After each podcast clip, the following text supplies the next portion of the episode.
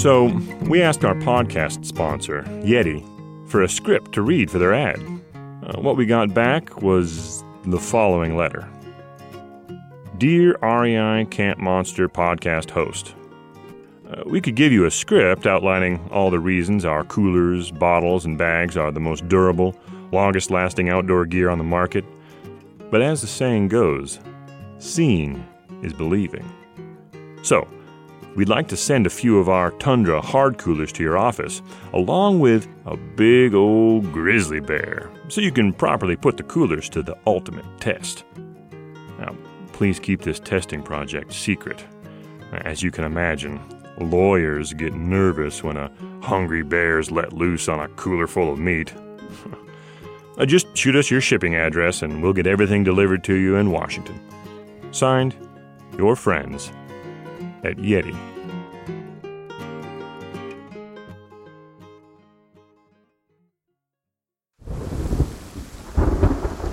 This is an REI Co op Studios production. Are you being watched? Are you sure? Well, you know the feeling. It can steal up on you anywhere, anytime, and the more alone you think you are, the stronger the feeling gets. Look around you now, just to be certain. You won't want anyone to surprise you while you're listening to this. No. No, you're all by yourself. Just just like you thought. There's no one else near. No way that anyone could be watching you. Right? But everyone has had that feeling. And there are places, places that seem to evoke the feeling of being watched more than others. The lonely hills and beaches on the central coast of California are one of those places.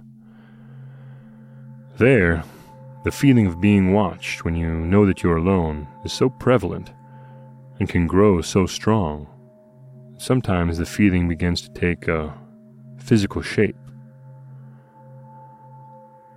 For centuries, since the days of the Spanish missions, travelers of the central coast of California have encountered El Vigilante Oscuro,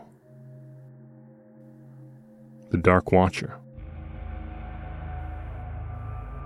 On a distant ridge, there appears a, an outline, a shadow, where you could swear there wasn't one before. The dark silhouette of a figure standing, watching you. A figure somehow you know that you don't want to meet. But of course, that's exactly what we're going to do. Welcome to the Camp Monsters podcast.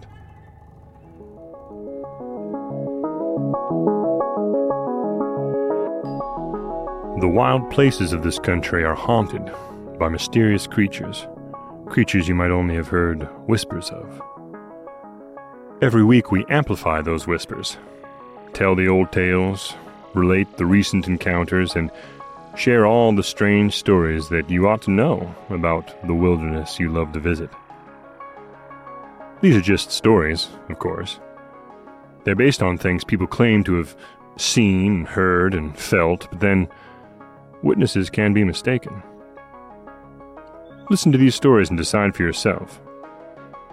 They couldn't possibly be true, could they?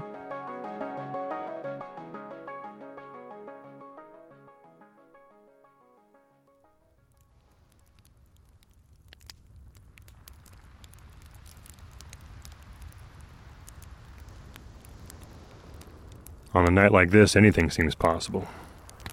Listen. The murmur of the surf, the waves of the Pacific crashing endlessly on the beach down there. Oh, if eternity makes a sound, well, that's it. The boundless ocean, the starry sky, the never ending breeze wafting off the dark sea. Well, people have gotten lost in all these lonely forevers. A good thing we have our little beach fire here, our little beacon to guide us back. When the moon comes out, we'll be able to see the breakers glowing pale down on the surf line. Then the night won't seem so big. It is quite a while before the moon comes out, though. This has always been a lonely stretch of coast. Some places lonelier than others. There's a little cove just north of here where the shoreline gets so rugged that the highway has to turn inland. And the cove is too small to have a name. It's a tough hike to get to, so the place is almost always empty, except for the gulls and shorebirds. And the seals, too, at the right time of year. Oh, the elephant seals love it. It was the seals that brought that little team of student biologists there last year. Did you hear about that? Well, they're going to stay for three weeks, but. Well, they didn't last that long. It started when they were just three days into their observations. There were four of them, and they would split up in the mornings to different places along the shore and then come back to camp to compare notes in the evening. It was in the early afternoon when Sarah, one of the biologists, suddenly got that feeling. You know, the feeling that she was being watched. She knew it. She could feel eyes on her. Of course, she was right. There were eyes on her. Hundreds of deep, black, bulbous seal eyes rested warily on her at that moment. Well, seals aren't stupid. They know to keep watch on any of those unpredictable humans that are nearby. But all those dark eyes weren't the source of Sarah's feeling. No. It was something inland. Something when she turned her back, when she was watching the seals like she was supposed to do. The longer she tried to count pups and log gender ratios, the stronger the feeling became. Until she couldn't concentrate on the seals, until she could hardly see them, until it was like a voice in her head screaming at her to turn around.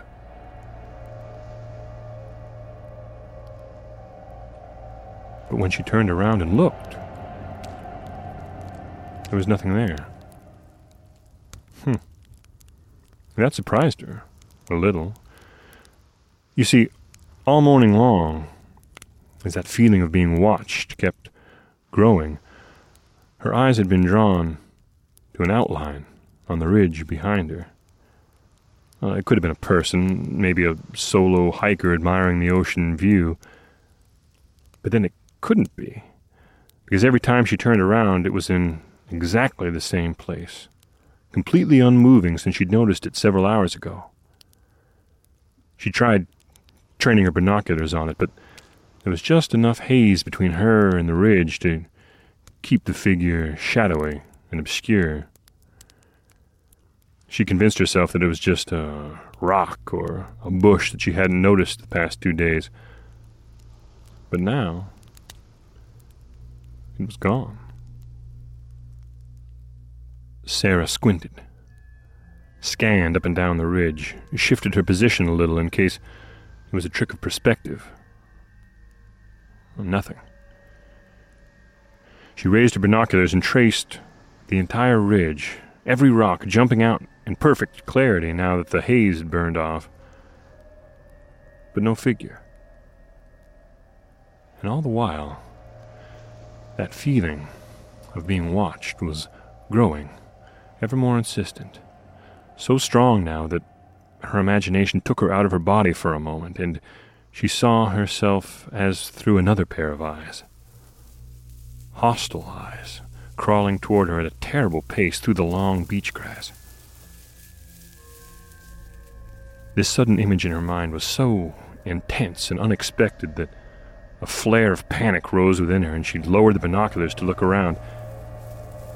just as she heard a rustle and crash in tall grass to her right. A shout escaped through her clenched, bared teeth as she scrambled up and wheeled around to face the threat, crouching and raising the binoculars in her hand. Then she straightened up brushed the sand off her jacket, coughed and looked sideways, smirking in light embarrassment. What? asked Josh, one of her fellow biologists passing by on his way to camp for a notebook he'd forgotten.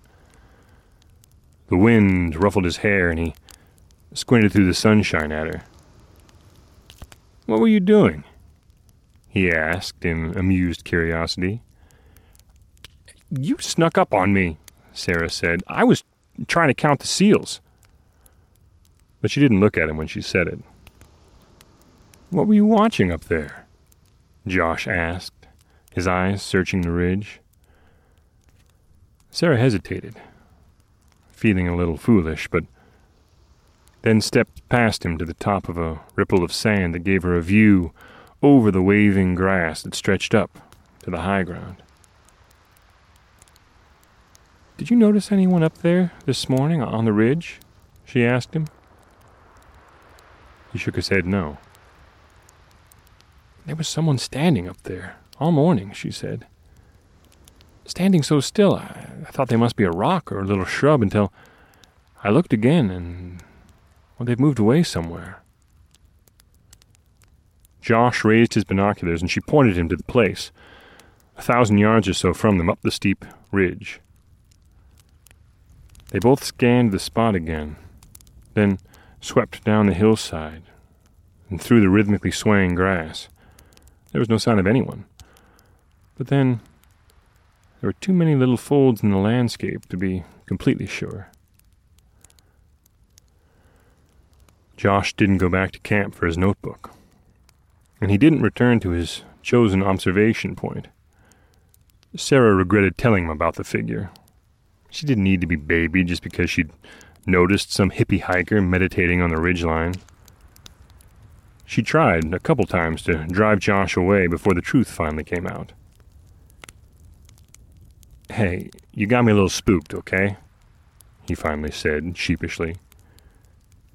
Can I just stay here with you?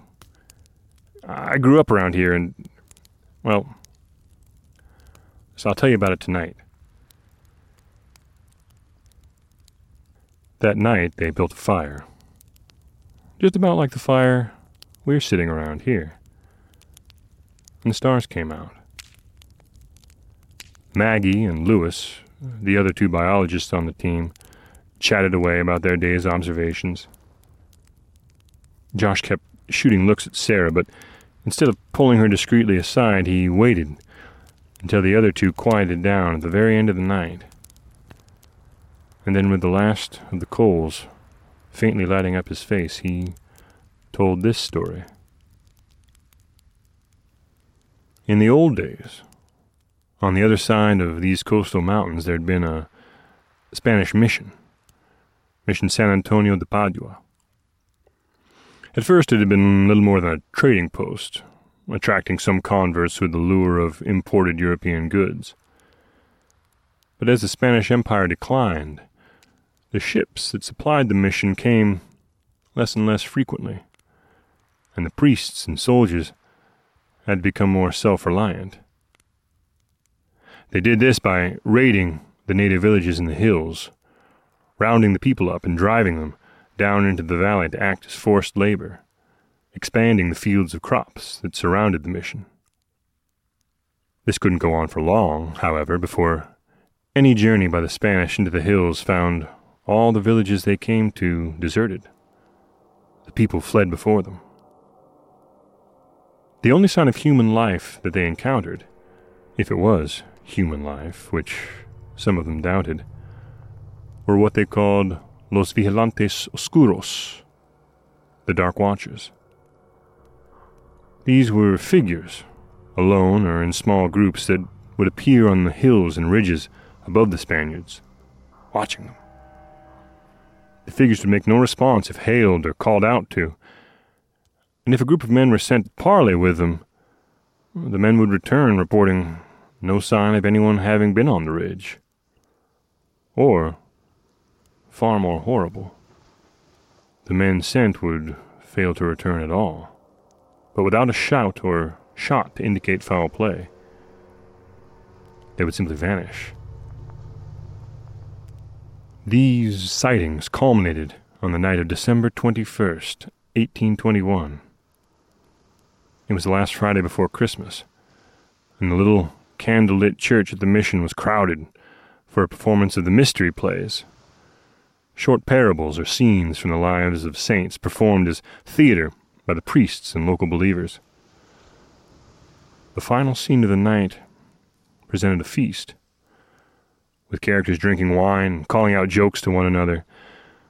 So when a figure suddenly appeared from behind the table, draped, all in black, wearing a featureless black mask, the audience fell silent in anticipation. The moral of the play was obviously about to be delivered. This terrible representation of death and oblivion was going to remind the feasting revelers of their own mortality. It was only as the silence in the church stretched out that the audience noticed that the priests and elders who were acting in the play had fallen silent too, and had turned to gaze on the dark figure with confusion on their faces. Uh, something had gone wrong. Someone had missed their lines, or the figure stepped, seemed to float over or through the table and out toward the audience, who now all pressed back a step or two. Then there was a faint snap, like a dry bone breaking, and a pair of blank, shining white eyes without pupils suddenly appeared on the head of the apparition, reflecting the candlelight and staring directly into the eyes of each witness regardless of where that person was in the church. This odd and terrifying trick shook the very ground the audience stood on. There were shouts and cries and a rumble like many running feet, and the candles started to go out. As statues of saints and bits of plaster began to fall, the crowd realized that this was, in fact, an earthquake. The last candles toppled over extinguished, and the darkness of the mysterious figure spread to engulf the whole room.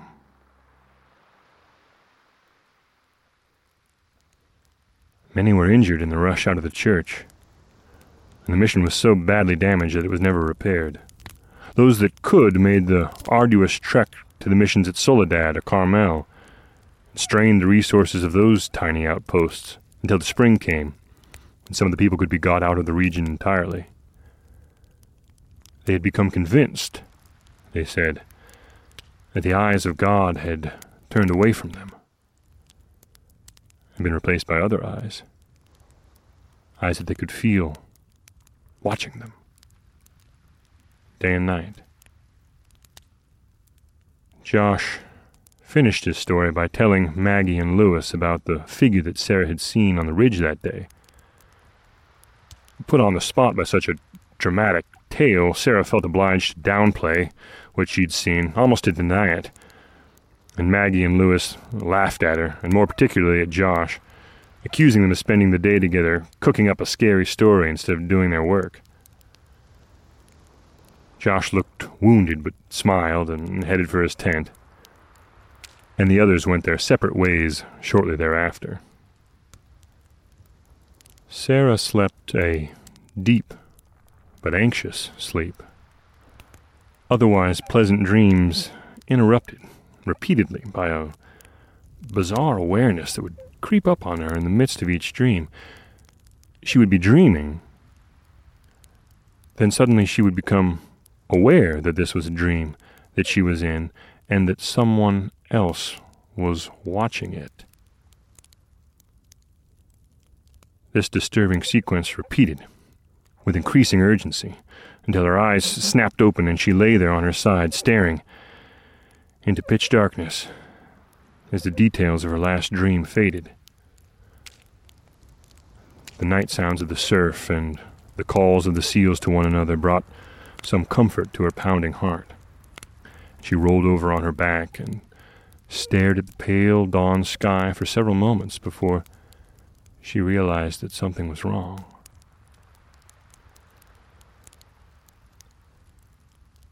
The sky was too bright.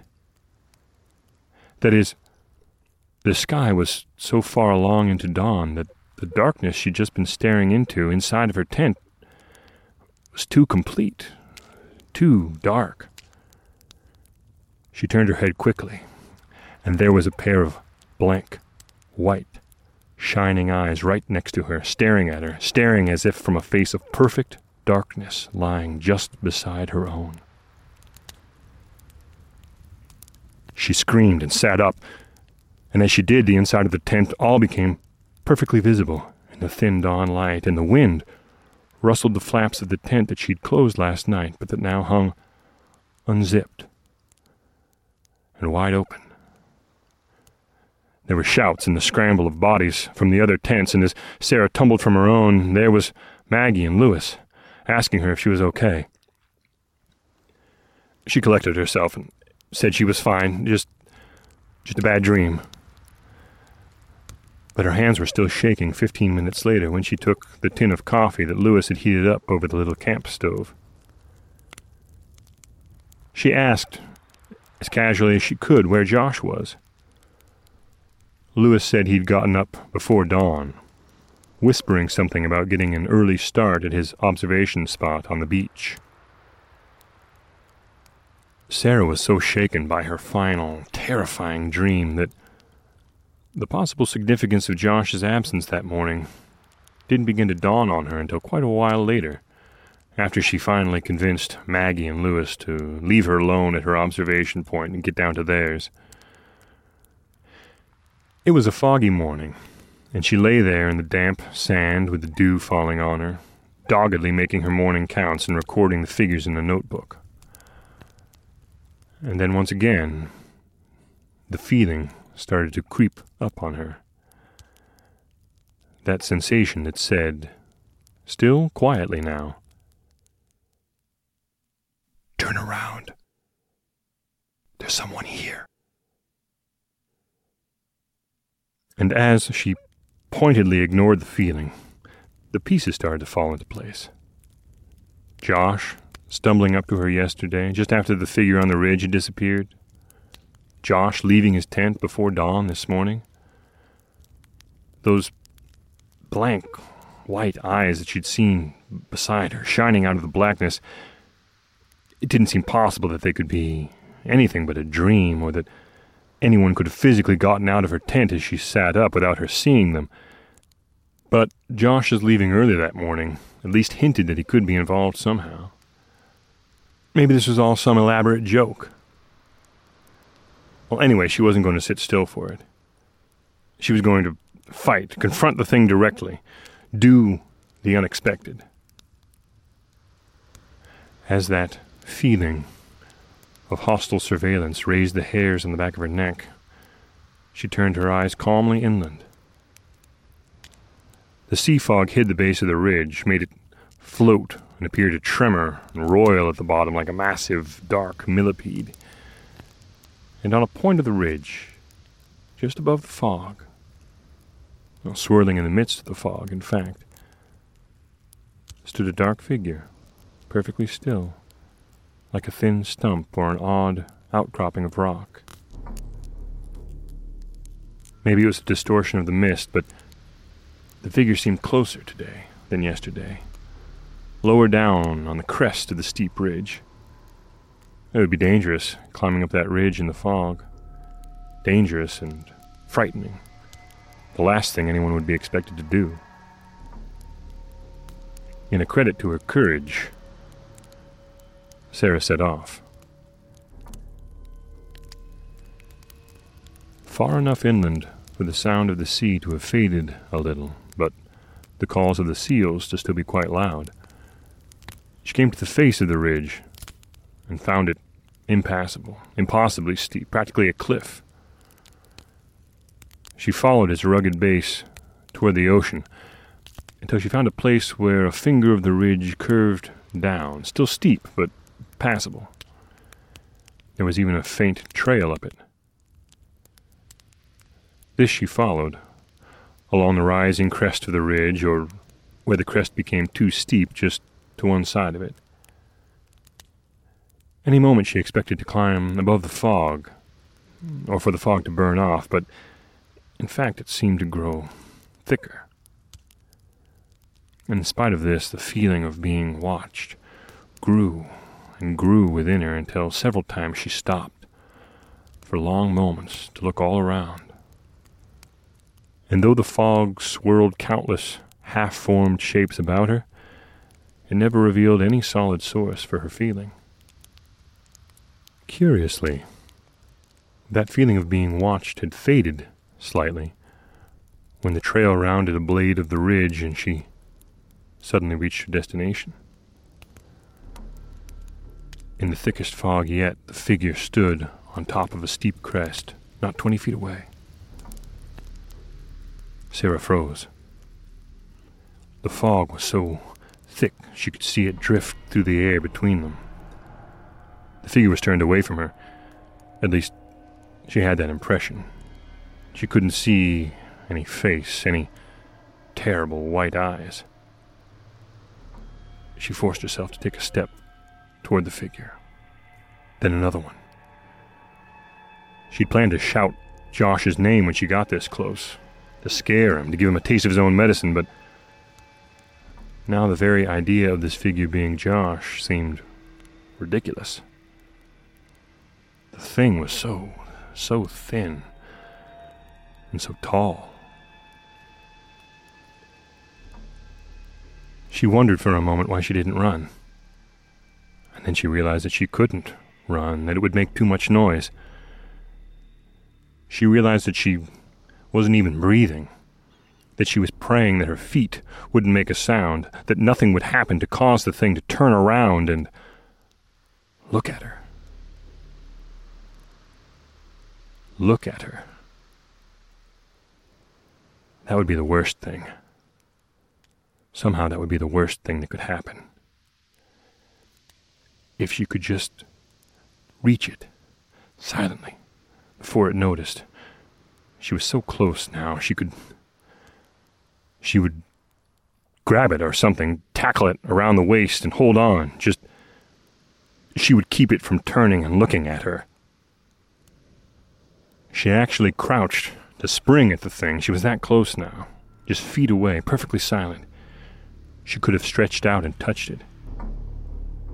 But as she shifted her weight forward for the dive, her foot dislodged a single pebble, which dislodged another, which started a little landslide that sounded in the silent fog like the whole bluff giving way.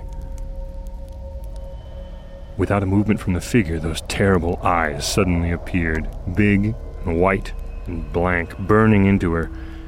She shut her own eyes and tried to cringe away, but found herself pulled forward by by her foot, falling, sliding down a slope, now slipping into thin air and her whole body beginning to fall after it.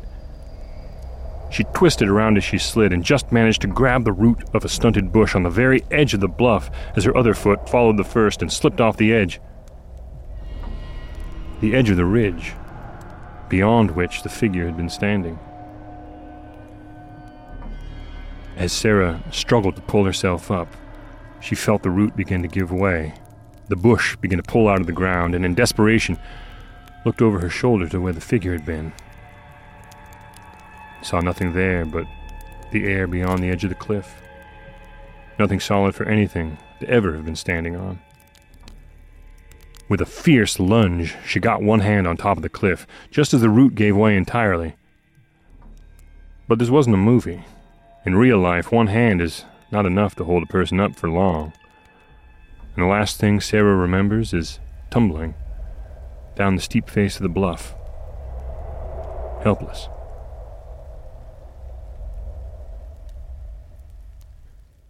She has no memory of dragging herself 300 yards down the brush covered floor of the ravine. She has no idea how she yelled loud enough for the other three to find her, with her ribs broken the way they were. She has a brief memory, completely silent, of swaying softly through the air while being blasted by the hot rotor wash of the rescue helicopter. She was strapped into the basket, unable to move, and she screamed silently and began sobbing with the urgent need to turn her head, the overpowering need to look and see who it was that she could feel watching her.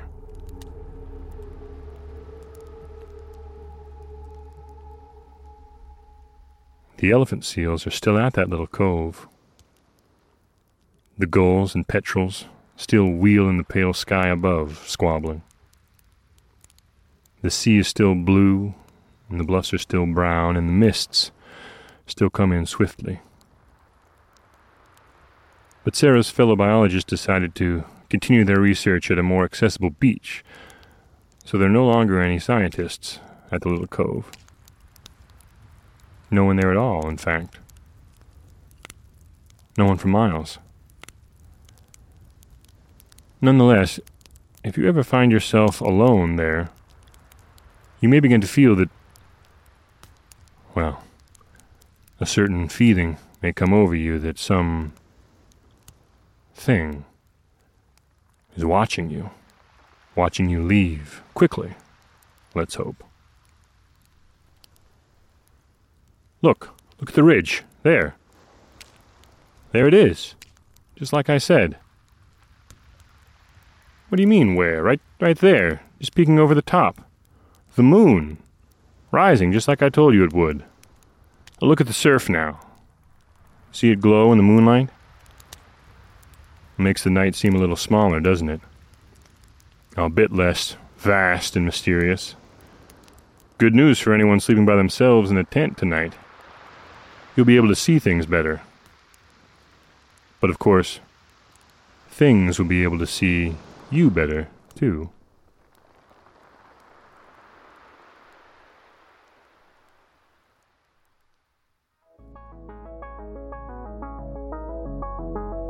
Camp Monsters is a part of the REI Podcast Network.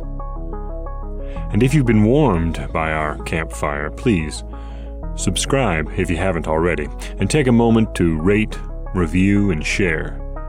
You spreading the word about this podcast keeps us recording. So thank you.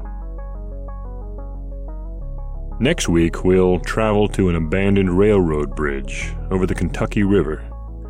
It doesn't look like much. But if you push your way through the undergrowth and up onto the rusted old bridge itself, you may begin to hear things, to catch glimpses. You may begin to suspect that there's something else nearby, something that's been waiting for you. Camp Monsters is recorded around a cozy digital campfire in the overcast room of Cloud Studios in Seattle, Washington. Visit them at cloudstudiosseattle.com. The fire was lit and is guarded by our very own legendary creature, our producer, Chelsea Davis. The sparks of audio magic are stirred up by our engineer, Nick Patry. And any growls you hear out beyond the firelight probably come from our executive producers, Paolo Motola, and Joe Crosby. These stories are written and told by yours truly, Weston Davis. Thanks for stopping by. See you next week.